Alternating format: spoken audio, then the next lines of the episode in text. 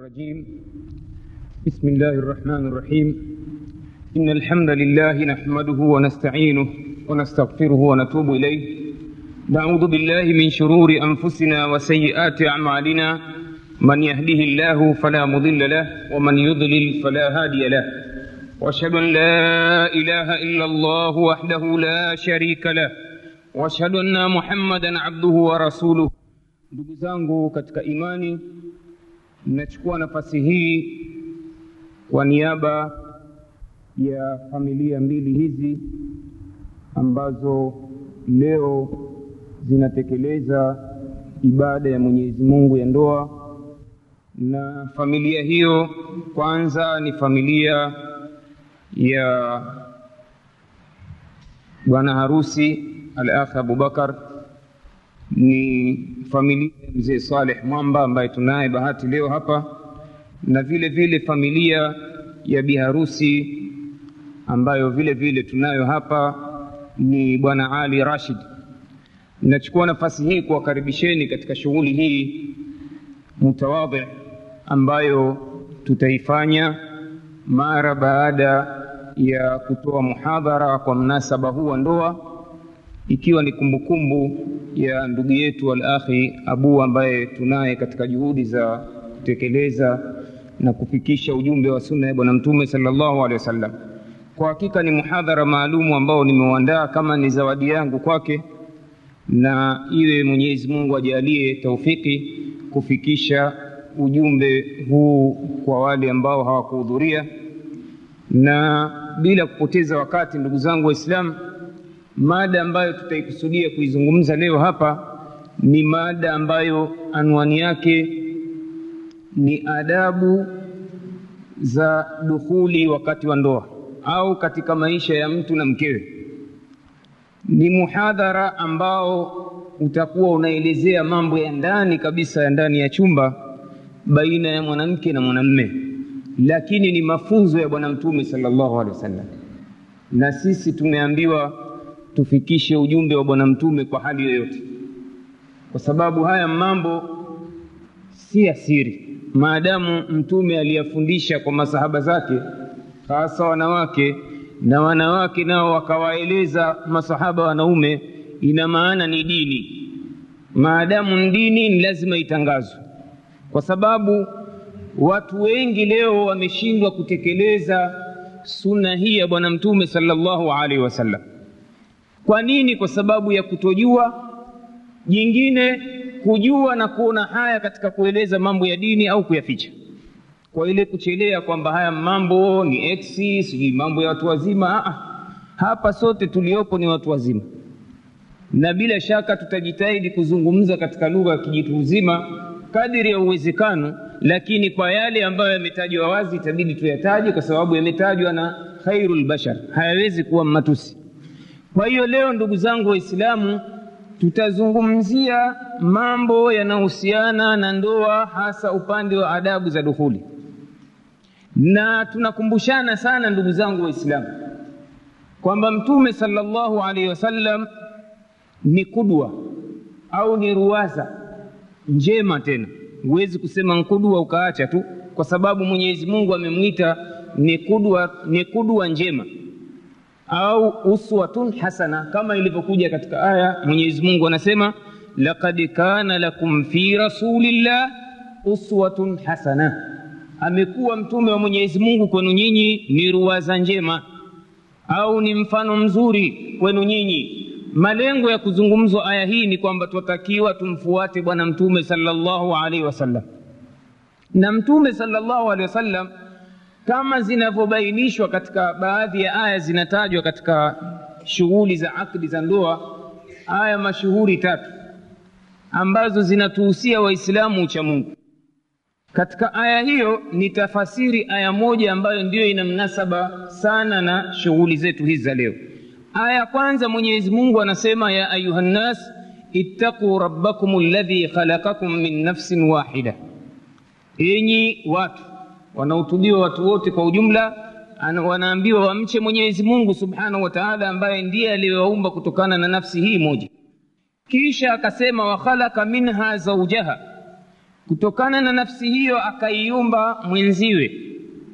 Hapa wanachuoni wanasema ina, nafsi hiyo inakusudiwa ni ya adamu alaihi ssalam na mwenziwe ni hawa. Ndio mama yetu ambaye ndiye abu na umu lbashar sisi tunaitwa bani adam tunatokana na asli moja ya adamu alaihi salam. Kisha anasema allah subhanahu wa taala wabatha minhuma rijalan kathiran wa nisaa kutokana na kizazi cha wawili hawa mwenyezi mungu akaeneza wanaume na wanawake wengi sana. Ina maana ni ndoa ya watu wawili hawa ndio iliosababisha sisi kupatikana. Mwenyezi mungu anaendelea kusema wattaqullah basi mcheni mwenyezi mungu alladhi tasaaluna bihi walarham ambaye mnapeana mna na kuombana kwa kupitia jina lake kwa jina la mwenyezi mungu subhanahu wa taala. Na vile vile mnaunganisha udugu kwa jina lake subhanahu wa taala. Inna allaha kana alaikum raqiba. Hakika mwenyezi mungu kwenu nyinyi ni mwenye kufuatilia habari zenu na kujua na kuchunga. Aya nyingine mwenyezi mungu subhanahu wa taala anabainisha katika qurani anasema ya ayuha ladhina amanu taqullaha llah haqa tuqatih wala tamutunna illa wa antum muslimun. Anatukumbusha allah subhanahu wa taala kumcha mwenyezi mungu na anatutaka tufe katika uislamu. Umuhimu wa kufuata dini ya mwenyezi mungu mpaka mwisho wa uhai wako. Kwa sababu uislamu unatakiwa utekeleze wewe katika maisha yako tangu umebaleghe wakati ndio umefanywa wewe umepewa taklifa ya kufanya matendo na mwenyezi mungu atahesabu matendo yako kwa njia ya kiraman katibin kwa hiyo unatakiwa uishi katika uislamu mpaka unakufa. Wala tamutunna illa wa antum muslimun. Msife isipokuwa nyinyi mko katika hali ya uislamu. Ni kwamba mwenyezi mungu subhanahu wa taala anatuhimiza kufuata mafunzo ya dini yaliyokuja nayo mtume wetu muhammad salllahu alehi wasallam aya nyingine anasema allah subhanahu wa taala kuwahutubia waumini anasema ya ayuha ladhina amanu ittaqu llah enyi mlioamini mwaminini enyi mlioamini mcheni mwenyezi mungu waqulu qaulan sadida nasemeni maneno yaliyokuwa ya sawa kwa uwazi. Ndio maana ya tasdidi lqauli kusema maneno ya sawa ya kweli kwa uwazi bila kuyaficha kisha anasema yuslih lakum amalakum. Atawatengenezeni matendo yenu kwa kufanya mambo hayo. Ikiwa mtasema ukweli na mtaweka wazi ukweli wa mwenyezi mungu na mwenendo wa mtume sal llahu alehi wa sallam atawatengenezeni matendo yenu. Wayaghfir lakum dhunubakum na atawasameheni madhambi, yenu.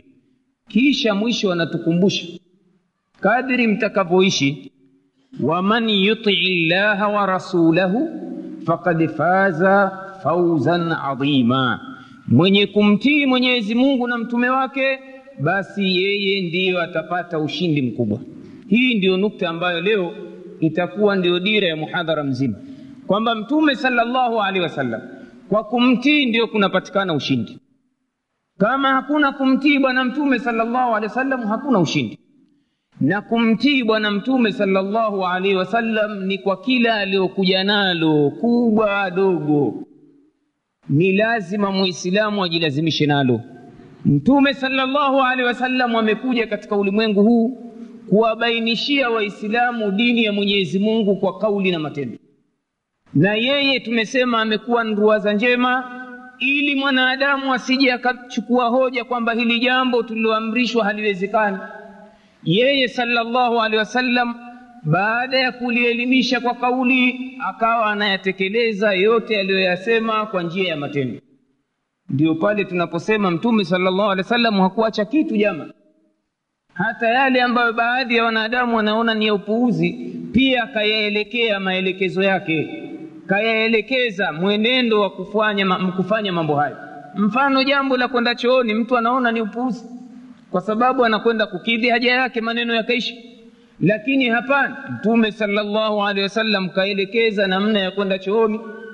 Mtu akitaka kuingia chooni kwanza kuna dua ya kuingilia. Halafu je atangulize mguu gani? Identity ya kiislamu.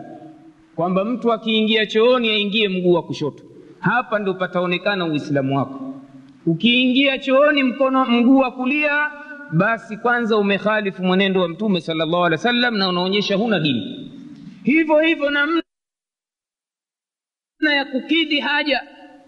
Pia imeelekezwa ukitaka kwenda haja kubwa haja ndogo ufanyeje? Na ukimaliza fanya nini? Haya wataka kutoka chooni fanyaje? Kuna dua unatakiwa uisome. Vile vile wakati wa kutoka ni mguu gani wa kutokea tofauti na kuingilia tumeambiwa tukiingia tuingie na mguu wa kushoto. Tukitoka twatoka na mguu wa kulia. Mtu ambaye amejilazimisha na mwenendo wa mtume sallallahu alehi wasallam hili litakuwa sio dogo kwake. Kwa sababu limeletwa na mbora wa viumbe ambaye la yantiku ani lhawa in huwa illa wahyun yuha. Hatamki kwa matamanio yake.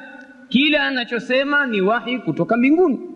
Hivyo hivyo ndugu zangu waislamu kama alivyofundisha adabu za kwenda chooni kaelezea pia habari za ndoa kwa undani kabisa. Kwanza kuhimiza ndoa yenyewe ambayo leo sio mahala pake kuzungumza habari ya mahimizo ya ndoa. Vijana wamechoka kusikia maneno haya. Pamoja na kwamba atawakumbusha mara kwa mara. Mtume sallallahu alaihi wasallam amekumbusha habari ya ndoa kwa vijana umuhimu wa ndoa na tamko lake mashuhuri sallallahu alaihi wasallam kwa wale vijana ambao walikuwa hawataki kuoa. Eti kwa madai ya kwamba wanaona kuacha kuoa ndio kutawapa nafasi ya uchamungu. Mwingine akasema mi nitafunga milele. Mwingine asema mimi sitooa. Maanake mke atansumbua kwa nini anataka afanye ibada za usiku moja kwa moja? Lile mtume sallallahu alaihi wasallam akaona sio jambo sahihi sio uchamungu. Na akawakemea akawaambia jamani kadiri mnavyojiona mwataka kufanya matendo ya ibada basi hamunishindi mimi. Wazi kabisa kawaeleza, mimi ni mcha mungu zaidi kuliko nyinyi. Kadiri mtakavyofanya hamunifikii mimi kwa sababu mtume ameletwa kama ndiyo mfano. Hawezekani awe mfano ashindwa na wale wenye kutaka kufuata ule mfano. Ni lazima mwenyezi mungu amchague mtu halafu ampe akhlaki zilizokuwa bora na mwenendo uliokuwa bora ili watu wajitahidi kumwiga kama ikiwa kutakuwa na watu ambao wamshinda tena kutakuwa na sifa ya, ya kudwa ya ruwaza. Kwa hiyo mtume sallallahu alaihi wasallam anawaambiaje? Faman raghiba an sunnati falaisa minni. Yule ambaye atakwenda kinyume na mwenendo wangu huu pale aliwaambia baada ya kuambia jamani mimi nina swali baadhi ya usiku na ninalala mimi ninaoa wake zangu ninaoa wanawake nastarehe nao na ninalala mimi ninafunga baadhi ya siku funga za suna na ninafungua. Maanake mmoja alisema nataka kufunga milele. Na hakuna katika mwenendo wa mtume sallallahu alaihi wasallam kuwa mtu kila siku afunga. Hakuna. Saumu iliyokuwa bora zaidi mtume sallallahu alaihi wasallam anasema ni saumu ya mtume daudi alaihi salam.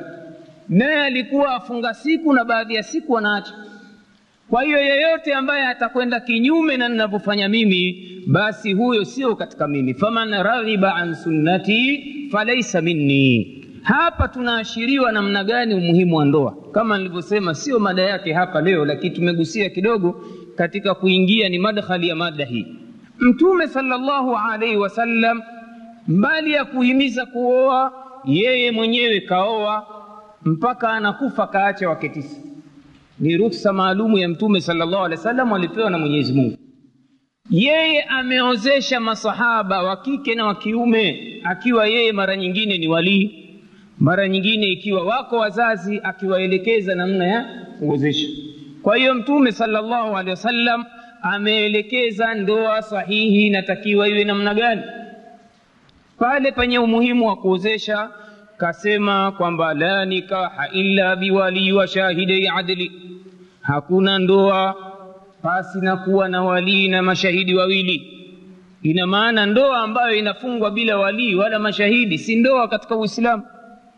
Hivyo hivyo mtume sallallahu alaihi wasallam akafundisha sigha ya ndoa lugha ya mkataba wa ndoa ambayo inafungwa baina ya pande mbili upande wa kike na upande wa kiume. Ili iweze kutimia ndoa ile ifanyweje? Mtume sallallahu alaihi wasallam ameelekeza. Halafu baada ya hapo akamwelekeza mwanamme afanye nini what next baada ya akdi kitu gani mtu anatakiwa afanye kitu kilichokuwa mbele yake ni kwenda kukutanika na mkewe ili kuanza maisha ya ndoa. Ndio hii mada tutaka kuizungumza jamani leo. Kote twatoka huku ni utangulizi. Hapa jamani, katika masala ya ndoa, siku ambayo mwanamme ameshafungishwa ndoa, hapa. Twazungumza si ndoa hii, ndoa zote za Kiislamu zinavyotakiwa ziwe. Mtume salllahu alehi wasallam alivyoagizishia na yeye mwenyewe alivyofanya ni kwamba mtu anatakiwa akifunga ndoa, basi yeye ni halali kwake. Yeye, anaambiwa kuishi na mkewe, na ni halali kwake kuanzia siku hiyo kuweza kumwingilia na kuishi naye kwa maisha ya starehe ya kindoa. Tayari kuanzia wakati ule ambao amefung, amefungishwa ile ndoa, kwake yeye ni halali. Na nini anafanya? Anatakiwa afanye. Mtume salllahu alehi wa sallam anasema pindipo atakapotoka mwanamme kwenda kuonana na mkewe nyumbani basi anasema sallallahu alaihi wasallam kwa hadithi ambayo ni sahihi anasema idha tazawaja ahadukum mraa atakapooa mwanamke mwanamme mwanamke au ishtara khadima au akanunua mtumishi kile kipindi ambacho kulikuwa na mambo ya utumwa na nini, falyakhudhu binasiyatiha, basi amkamate kichwa chake. Nasia ni sehemu ya paji hili la uso la mbele. Waliyusami llah, na ataje jina la Mwenyezi Mungu, aseme bismillah, kisha aseme maneno yafuatayo. Anasema waliyusami llahi azza wa jalla waliyad'u bilbaraka, na aombe kuitaka baraka, aombe kwa kuitaka baraka. Aseme vipi? liyaqul allahumma inni allahumma inni as'aluka min khairiha, ewe Mwenyezi Mungu, mimi ninakuomba kheri ya mwanamke huyu. Allahumma inni as'aluka min khairiha, ewe Mwenyezi Mungu, mimi ninakuomba kheri ya mwanamke huyu. Wa khairu ma jabaltaha alaihi na kheri uliomuumbia nayo. Kuna kheri muktasaba itakayozaliwa na huyu mtu na kheri uliokwisha muumbia nayo mwanamke huyu. Wa audhu bika min sharriha, na ninajikinga kwako na shari yake. Kama atazusha shari, basi Mwenyezi Mungu, wewe ndio mlinzi wangu wa kunilinda na shari yake. Wa sharri ma jabaltaha alai, na ile shari ambayo umeshamuumbia nayo huyu. Hili ni tendo la kwanza, ndugu zangu Waislamu kabla ya kumfanya chochote mkeo, Waarabu wanaita ni masi, tendo la masi. Ni wewe mwenyewe binafsi kwenda kumshika ugozi wa mkeo juu ya paji na kumwombea dua hii, na kama vile mlivyoona, dua nyepesi wala si nzito, cha kutaka kwenda kutafuta mwalimu ende akamguse mkeo paji, haramu ishaingia ndani yake mwanamme ajnabi, wewe utamruhusu vipi ende akamshike? Yaani yeye ndio wa kwanza kumpapasapapasa mkeo? Ah, mambo ya ajabu sana. Hii ni kuonyesha namna jinsi watu wasivyoelewa hii dini ya Bwana Mtume salllahu alehi wasallam. Na wewe umekaa kimya, waangalia, unalakiniwa kama maiti. Sema Allahumma, sema Allahumma as'aluka as'aluka as'aluka min khairiha min khairiha kama vile unakwenda umra ni hija umeongozana na mutawafina. Aa, pale tawafu ni yako, haruhusiwi kuingia mwanamme ajnabi mle ndani. Ndiyo katika mafunzo ya Bwana Mtume sallallahu alaihi wasallam, huwezi kwa Kiarabu Mungu asikia dua kwa lugha yoyote. Si umeshindwa kusema Kiarabu? Haya maneno tuliyasema hawezi mtu kuyasema Kiswahili. e Mwenyezi Mungu, nakuomba kheri ya mwanamke huyu na ile uliomuumbia nayo Ewe Mwenyezi Mungu, niepushe nikinge na shari ya mwanamke huyu na ile uliomuumbia nayo. Mazito haya yataka mwalimu elfu mbili na elfu tatu hapa. Sasa kama hili jambo halielezwi ipasavyo, inaonekana kuna njama za utegaji uchumi hapa. Ni wajibu Waislamu waelezane jambo hili. Hili ni la kwanza, jamani, tumemaliza. Jambo jingine, wanachuoni wanasema ni lazima baada ya hivyo ufanye mulatafa, mulatafa, uanze kuonyesha moyo wa huruma na mapenzi kwa mkeo. Kwamba sasa wewe unataka kuishi na mwanadamu ufanye naye muanasa ukae naye kana kwamba ni mwenzio rafiki yako. Ni lazima jambo hili ulionyeshe siku ya mwanzo kabisa kabla ya kuishi naye yaani kinyume ni kwamba hairuhusiwi kuwa wewe ni wahshi. Wahshi usionyeshe unyama. Wakati ule ni lazima uonyeshe lugha ya upole na namna ya kufanya naye mapenzi kwa njia ya upole pale. Ndio pale tunasema ni mulatafa taibu mulatafa ukoje jamani? Ni nani alitufundisha mulatafa na wake zetu? Mtume salllahu alehi wasallam kwa riwaya iliyopokewa nabii asmaa binti zaidi huyu Asma binti zaidi siku mtume salllahu alehi wasallam alipooa alikuwa ndiyo kungwi la mama aisha. Alikuwa ndiyo rafiki mpenzi wa mama aisha. Kungwi wa zama za mtume salllahu alehi wasallam si wa leo. Kazi kutia wake mapiku tu na nini na kusubiri watu wafanye jimai basi yeye apige mayowe na kutoka na vitambaa akatangaza kungwi la bwana mtume salllahu alehi wasallam na mama aisha tofauti ni kwamba kazi ya kungwi ni kuoanisha huruma na mapenzi baina ya watu wawili. Kuondoa wahshi katika moyo wa mwanamke kuondoa wahshi katika moyo wa mwanamme kwa njia gani mtume sallallahu alaihi wasallam?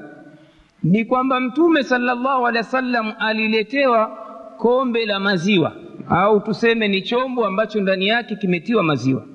Na aliyekileta ilikuwa ni huyu mama asma wakati huo mtume salllahu alehi wasallam na mama aisha wako chumbani.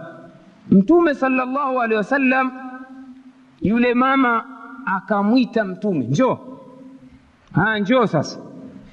Anasema fadaautuhu lijaluwatiha nikamwita ili amuondoe ushungi. Alhamdulillah ilafanyika hili mwetu. Tabu kwamba wewe ukaenda kumwondoa ushungi mkeo ni barobaro karibu kumi imeingia nayo nchumbani. Yataka kushuhudia namna unavyoona uso wa mkeo. Aa, hapa alikuwa ni mama aisha pamoja na yule mama ambaye ni kungwi rafiki mpenzi wa yule mwanamke. Aambiwa mtume njoo uondoe shungi kwenye uso wa mkeo upate kuona sura nzuri. Wakati huo huyu mama anasema nilimpamba mama aisha kikwelikweli siku hiyo ruksa. Siku hiyo apambwe kikwelikweli ruksa. Kwa hiyo na yeye anataka kumwonyesha mtume salllahu alehi wa sallam namna alivyomtengeneza mama aisha radiallahu anha. Mtume salllahu alehi wa sallam akafanya hivyo kisha akakaa pembeni mwake. Wahshi wa pili umeondolewa huo. Kakaa wapi? Ubavuni mwamani mama aisha radiallahu anha ndipo pale walipoletewa sasa jikombe la maziwa. Mtume salllahu alehi wasallam akanywa maziwa yale kisha akampa mama aisha radiallahu anha. Kama ilivyo kawaida jamani visichana vikiwa ndio vyaolewa mwanzo. Hii ni ada. Yule bibii akawa na haya kwelikweli, kweli. Kila anavyopewa mm ajitia huku akajitoa huku tendo lile mama asma lilimuudhi. Alichofanya ni kumwondoa haya zile ambazo si mahala pake. Kwa hiyo anasema fantahartuha nikamgombesha. We huyu mumeo aona haya kitu gani tena? Kamgombesha kwa ukali kabisa asema wakultu laha nikamwambia yule biaisha yeye mama asma sana, nikamwambia biaisha khudhi min yadi nabii salllahu alehi wasallam chukua kikombe cha maziwa kutoka kwa bwana mtume salllahu alehi wasallam. Kwa hiyo yule mama baada ya kumwambia hivyo yule biaisha akaondoa ule woga ni kwamba sasa ndio kazi ya kungu hili. Kumwondoa hofu katika kitendo kile katika hali ya hijabu yule mwanamke kavaa hijabu yake. Ruksa imetolewa katika hali namna hiyo. Kisha akamwambia kisha yule mama akachukua mama aisha akachukua kikombe kile fasharabat sheian kisha akanywa kidogo baada ya kunywa thumma qala laha nabii sal llahu alehi wa sallam mtume akamwambia mama aisha neno la kwanza sasa anaongea naye basi humpi hata huyu rafikio hayo maziwa jamani neno hili silinamtoa mtu woga hivi? humpi hayo maziwa japo kidogo mwenzio rafikio eh? Aambiwa nani aambiwa mama aisha na nani na mtume salllahu alaihi wasallam mama aisha mama asma anasema fakultu ya rasul allah bal khudhuhu fashrib minhu fashrab minhu Aa, chukua mkononi mwake mama aisha unywe na wewe iwe nini pana mubadala pale nipe nkupe nipe nkupe nipe nkupe. Kila ukimpa akanywa na yeye akakurejeshea ukanywa tayari wahshi unaondoka pale. Wahshi unaondoka wahshi unaondoka wahshi unaondoka. Huu unaitwa ni mukaddimati jamani. Utangulizi. Almuhimu mtume salllahu alehi wa sallam akawa akasikia mwito wa yule mama na yote haya yanaitwa ni iqrari ni sunna pamoja na kwamba kaamrishwa na yule mwanamke maadamu kalikubali mtume salllahu alehi wa sallam linaambiwa nalo ni sunna ya bwana mtume salllahu alehi wa sallam kwa hiyo mtume naye salllahu alehi wa sallam wakawa amechukua eh, glasi ni hiyo hiyo jamani. Hakuna mdomo mchafu sijui nini Aa, anayokunywa chombo ni kile kile alichokula bwana mtume salllahu alehi wasallam.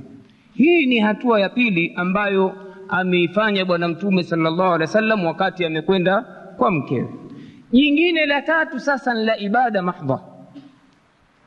Kutaka kujenga umoja na udugu wa kidini.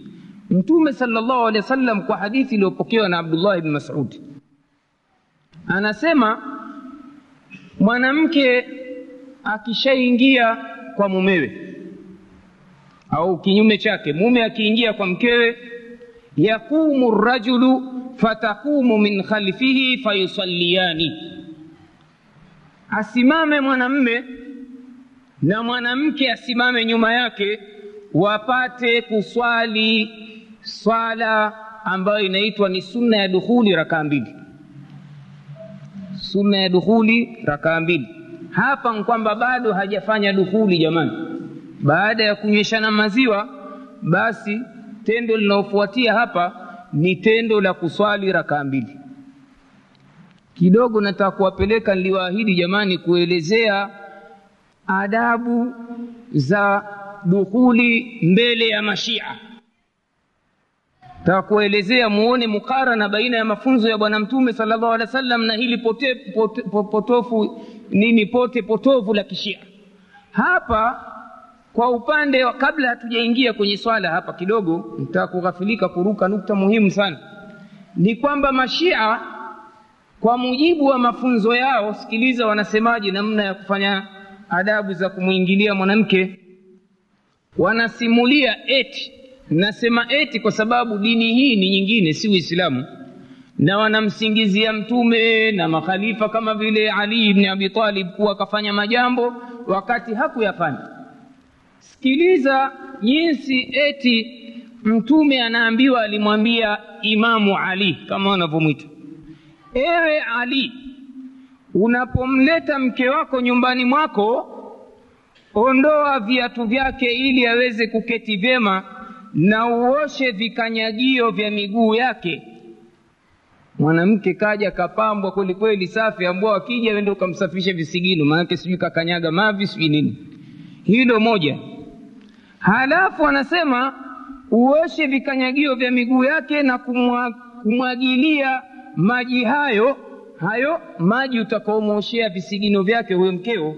Maji hayo uyamwage mlangoni pale alipoingilia. Shirki hizo. Mwaga mlangoni maji kidogo.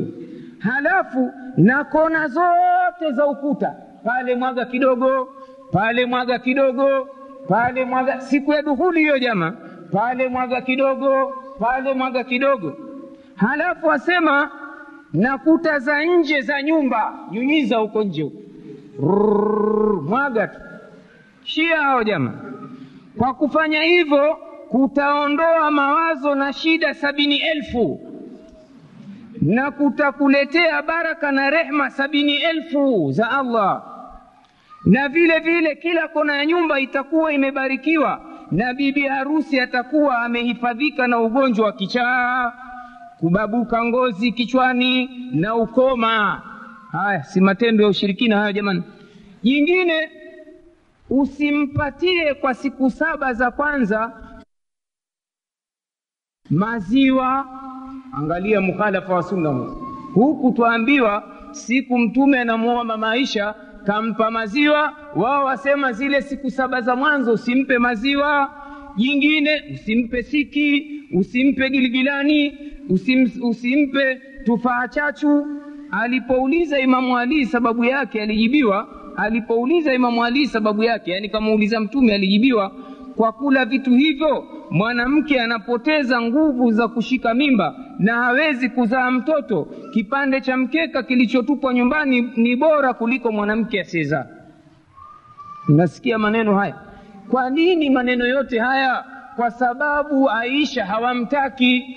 Na riwaya ile aliyoizungumza ni yeye ndio aliyezungumza hayo maneno. Na aisha mbele yao mkafiri kwa hiyo kwamba aisha alinyeshwa maziwa na mtume hawawezi kulitambua. Kwa hiyo wamezusha maneno kwa ali wanadai ali kasema hivi kasikia kwa mtume kumbe ni feki tu. Ni daktari gani atasema maziwa yanaondoa nguvu katika mwili wa mwanamke mwanamke akenda mja mzito ambua kunywa maziwa sana. Ili nini mimba yake izidi kuwa na nguvu? Leo mafunzo ya kishia yasema kwamba mwanamke siku saba za mwanzo asinywe maziwa kabisa. Tutakuja jamani huko kwa mashia mtaona vituko vingi. Hapa mtume salllahu alehi wasallam anaagizishia watu waswali rakaa mbili. Unamjenga mkeo kwamba sasa mnajenga umoja wa ibada. Kukumbushana katika kheri ya mwenyezi mungu kwa hiyo wewe ni kiongozi ni imamu. Arrijalu qawamuna ala nisa unakuwa ni imamu wa mwanamke tayari moyo wake anajenga na yeye mwanamke kwamba huyu ni kiongozi wangu katika dini ni kiongozi wangu katika nyumba. Na jingine jamani sasa baada ya kumaliza rakaa mbili na hapa msije mkaniuliza wanuizaje? Aa, mambo hayo ni uzushi. Tushasema watia nia ya kuswali rakaa mbili ambazo ni za dukhuli. Ndio nia ishaingia moyoni. Usije ukanifuata na waitu uswali. Hakuna. Vitu hivyo hakuvisema bwana mtume salllahu alehi wa sallam swali tu rakaa mbili wewe kwa nia moyoni kwamba unaswali swala rakaa mbili kabla ya dukhuli ambazo ni rakaa mbili. Moyo wako mwenyezi mungu atajua hilo. Tayib mtume sallallahu alehi wasallam sasa anaelekeza jamani namna ya kumwingilia mwanamke usuhba wa kiwiliwili pia hakuliacha hilo. Hakutuacha kwenye mataa atuambia basi fanyeni mnavyotaka. Ni kwamba mtume salllah alehi wasallam anaelekeza pia namna ya dukhuli. Kwa hadithi iliyopokewa na jabir bni abdillahi radiallahu anhu anasema naha rasulullahi salllahu alaihi wasallam عن المواقعة قبل الملاعبة. متومة صلى الله عليه وسلم وأنا كاتازا كم انجلية منامك بلا كتزاناي انجلية مانينو هاي. يماني إكس هي. مانينو هاي يعني اكسي لكي هبانا بودي سجابري أنا سمولي هاي. Ni katazo lazima tujikataze nalo. Katika riwaya nyingine mtume salllahu alehi wa sallam anakataza kumwingilia mwanamke kama vile mnyama anavyomwingilia mnyama mwanamke. Ni lazima kuwe na mudaaba au mulaaba kuchezeana. Hiyo ndio inaitwa muqadima utangulizi. Kwa hiyo mtume salllahu alehi wa sallam angalia katika kufasiri hadithi hii mwanachuoni mashuhuri anaitwa ibnu lqayim rahimahullah. Katika kitabu chake mashuhuri kinaitwa zadul maad. Na ni kitabu inasemekana alikiandika juu ya mgongo wa ngamia ni mujalladi karibu tisa. Anatoka shamu anakuja kufanya umra maka akiandika kitabu hicho. Wingi wa elimu walizokuwa nazo wanachuoni. Kanukulu hadithi hii alafu anasema maneno yafuatayo. Wa mima yambaghi takdimuhu ala ljimai jambo ambalo linapaswa kufanywa kama ni utangulizi kabla ya kumwingilia mwanamke mulaabatu lmara ni kumchezea mwanamke kwanza. Wa takbiluha na kumpiga busu. Isitoshe wamassu lisaniha. Mengine mmesema itabidi tuyataje jamani ni elimu na kufyonza ulimi wake. Maneno haya mwanachuoni. Wa kana rasulullahi salllahu alaihi wasallam yulaibu ahlahu wa yukabiluha kwani mtume sallallahu alaihi wasallam alikuwa kwanza akicheza na wakeze akawapiga mabusu kwanza. Ni nini amekataza? Lazima kuwe na muanasa wa kibinadamu. Haitakiwi mtu awe kama mnyama kama vile nkuku. Brrr, pu maneno yamekwisha. Ah. ni lazima hapana jasho jamani hapa. Jambo la starehe wewe na mkeo linahitaji utulivu wa moyo starehe ya moyo. Ndio pale tunapoona sasa makosa yanayofanywa na hawa makungwi sijui ni wajomba mtu anakuja kuingia nyumbani kwa mkewe watu wamesimama maji askari kwenye nyumba. Huingii mpaka utoe elfu kumi hapa.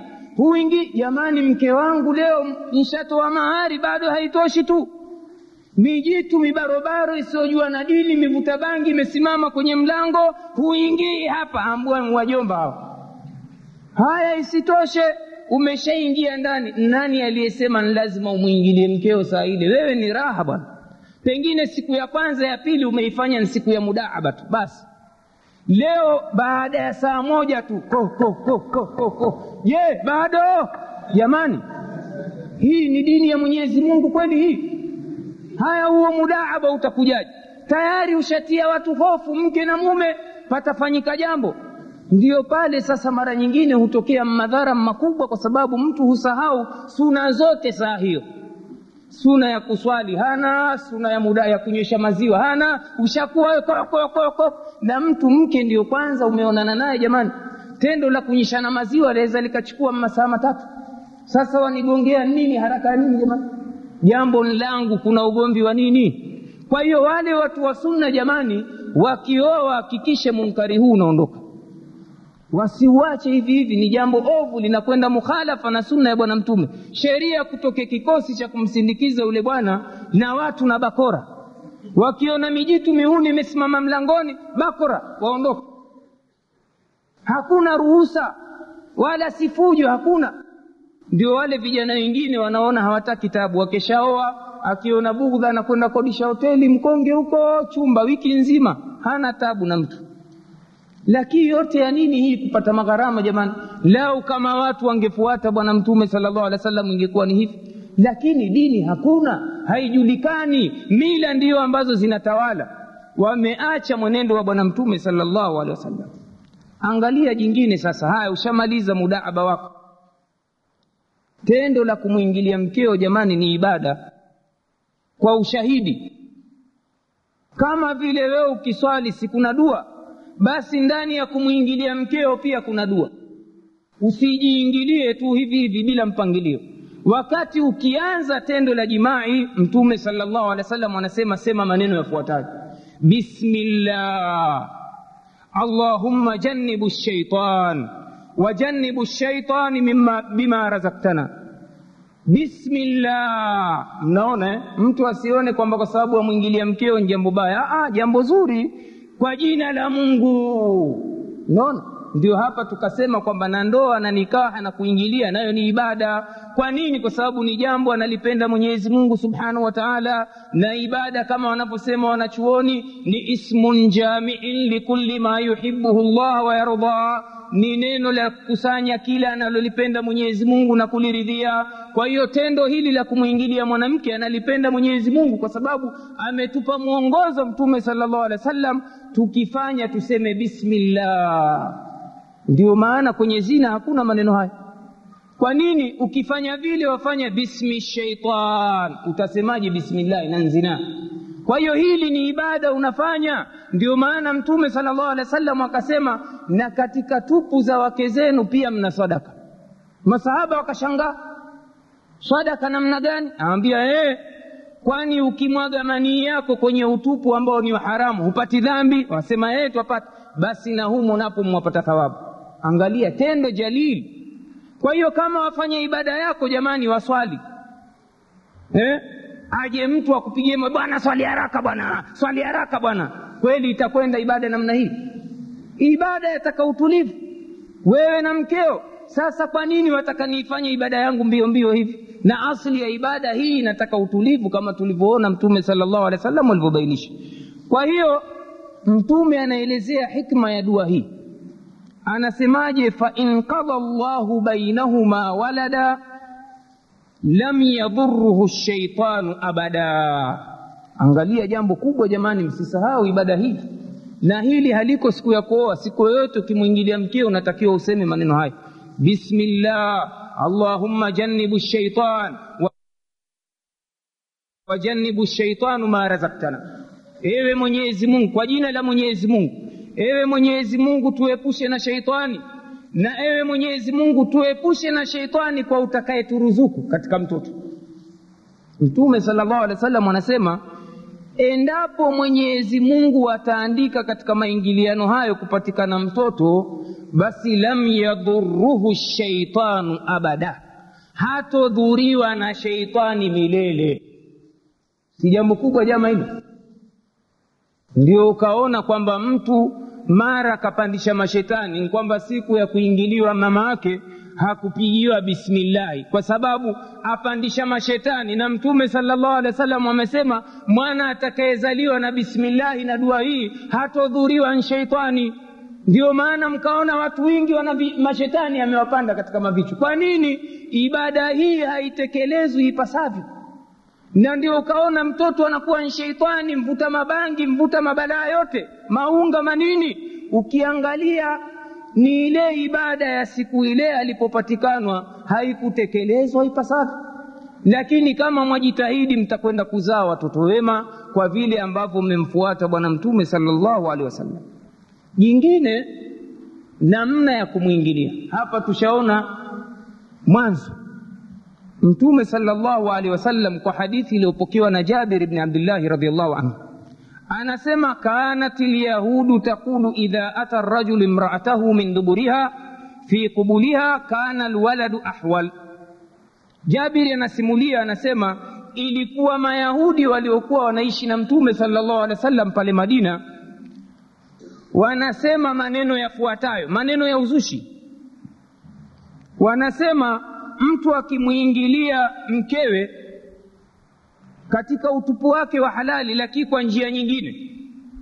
Utupu ni ule ule anaoingilia lakini ima tuseme amelala naye kwa ubavubavu au kifudifudi eneo lile lile lakini anasema akifanyiwa hivyo basi mtoto atazaliwa atakuwa ni kilema zeruzeru sijui nini walikuwa wanajenga itikadi namna hii mwenyezi mungu subhanahu wa taala kwa kujua kwamba hii ni itikadi potovu ni superstitions hizi akateremsha aya nisaukum harfun lakum. Nisaukum harfun lakum fatu harfakum anna shitum. Wanawake ni konde zenu ni mashamba yenu basi yaendeeni mashamba yenu mtakavyo mtume salllahu alehi wa sallam katika kubainisha jabiri anasema faqala rasulullahi salllahu alaihi wasallam muqbilatun mudbiratun idha kana dhalika fi lfarji vyovyote mtakavyoingilia ima nkifudifudi au kichalichali maadamu mwaingilia katika tupu zao za asili. Ndio katika riwaya nyingine wattaki dubura mcheni mwenyezi mungu na utupu wa nyuma walhidha na wakati mwanamke yuko katika hedhi. Kwa hiyo mwanamme mwanamme katika uislamu akimwingilia mkewe ruksa aweza akafanya staili yoyote wanasema. Maadamu anaingilia pale mahala pa halali imma mustalqiyan mustadbiran mustaqiman naiman sijui yakadha au vitu vyovyote wanasema. Fanya ufanyavyo lakini unaingia mahala pa halali ila pale ambapo pameharamishwa katika utupu wa nyuma mtume sallallahu alaihi wasallam anasema malunun man yati nisaa mahashihinna. Amelaaniwa mwenye kumwingilia mwanamke katika utupu wake wa nyuma. Hebu sasa tuangalie mashia na misimamo yao kuhusu kuingiliana na wake zao. Hiki ni kitabu jamani nanukulu maneno yao wenyewe. Msije mkasema ninazua mimi sina tabia hii. Maneno ninayasema nayanukulu kwenye vitabu vya mashia tena vya kiswahili kwa sababu vyapatikanwa tukitaja vile ambavyo mjambani vya kiarabu si rahisi kuvipata. Lakini hivi vyagaiwa bure na mashia. Angalieni wanasema nini juu ya kumwingilia mwanamke. Kwanza habari ya kuingilia wanawake kwa nyuma wao kwao ni wala sitaki kurefusha kwa sababu tushazungumza kwenye mihadhara mingi. Ni hadithi ya abu, abu, abu abdullahi mmoja katika maimamu wao. Kaulizwa hadharani namna hii. Je nini hukumu ya kumwingilia mwanamke nyuma yule jamaa akaangalia akaona haya kumjibu pale. Akavungavunga ee, mwisho akamwita pembeni akamnong'oneza. La basa. Yani ruksa. Pembeni. Haya maneno yaandikwa kwenye vitabu vyao eh? usulu lkafi ya kuleini yameelezwa. Haya tushaeleza marefu lakini sasa kuna vingine vya ajabu mtayaona hapa. Anasema pia wamezipanga za kumwingilia mwanamke sisi twasema uharamu wa kumwingilia mwanamke ni wakati akiwa na hedhi. Uharamu wakati wa mchana wa mwezi wa ramadhani. Mambo mashuhuri yamethibitishwa ndani ya aya na hadithi za mtume sal llahu alehi wa sallam kumwingilia mwanamke nyuma imekatazwa. Wakati mwingine wowote eh? na namna yoyote ninavyotakiwa ndio tafsiri ya annashitum iliyobakia ni ruksa. Sasa sikiliza walivyojifunga hawa watu anasema wakati unaopendekezwa mtoto atakayezaliwa kwa kusuhubiana usiku wa jumatatu basi atakuwa hafidhi wa qurani mwenye kuhifadhi qurani kwa moyo. Haya sijui maneno haya wameyatoa wapi. Labda watu hatuna mahufadhi kwa sababu watu hawaingilii wake zao ni jumatatu la pili mtoto atakayezaliwa kwa sababu ya kusuhubiana usiku wa jumanne iwapo ni mvulana atapata ufalme wa dini ya kiislamu. Sikia khurafati hizo. Nne kusuhubiana usiku wa alhamisi kuamkia ijumaa na mtoto atakayezaliwa ataweza kuwa hakimu wa sharia na atakuwa alimu kwa hiyo mkitaka wanachuoni jamani chungeni siku ya ijumaa. Nyingine kwa kusuhubiana wakati wa mchana wa usiku wa ijumaa wa siku ya ijumaa mtoto atakayezaliwa atakuwa amekaa mbali na sheitani. Umeona maneno hayo? Na atamjalia usalama wa dini na dunia. Mchana huwa siku ya ijumaa. Mengine sasa ambayo wanasema hayafai. Iwapo kutasuhubiana utasuhubiana yani utafanya jimai wakati wa mwanzoni mwa usiku basi mtoto atakayezaliwa atakuwa mchawi na ambaye ataithamini dunia kuliko akhira. Hairuhusiwi kusubiana katika siku ya mwisho wa, mwezi wa shaabani kwani mtoto atakayezaliwa atakuwa jambazi na mwenye ukatili na kuna hofu ya kuwaua watu wengi sana. Ishirini na nane haitakiwi kusuhubiana usiku wa tarehe kumi na tano ya shabani kwani mtoto atakayezaliwa hatakuwa mwenye bahati na atakuwa na madoti meusi usoni mwake wale wenye madoti meusi jamani wamezaliwa naona mwezi kumi na tano. Kwa sababu ya kusuhubiana chini ya miti ya matunda mtoto atakayezaliwa ataweza kuwa kiongozi dhalimu. Ndio hao kina abubakari hao wamezaliwa chini ya miti ya matunda maanake wao wanawaita viongozi madhalimu hao. Vile vile inabidi kujiepusha kusuhubiana usiku wa, wa idul adha kwa sababu kuna uwezekano wa kuzaliwa mtoto mwenye vidole vinne au sita. Jamani mnaona bidaa hizi? Wameyatoa wapi haya mambo yale yale ya waganga humu?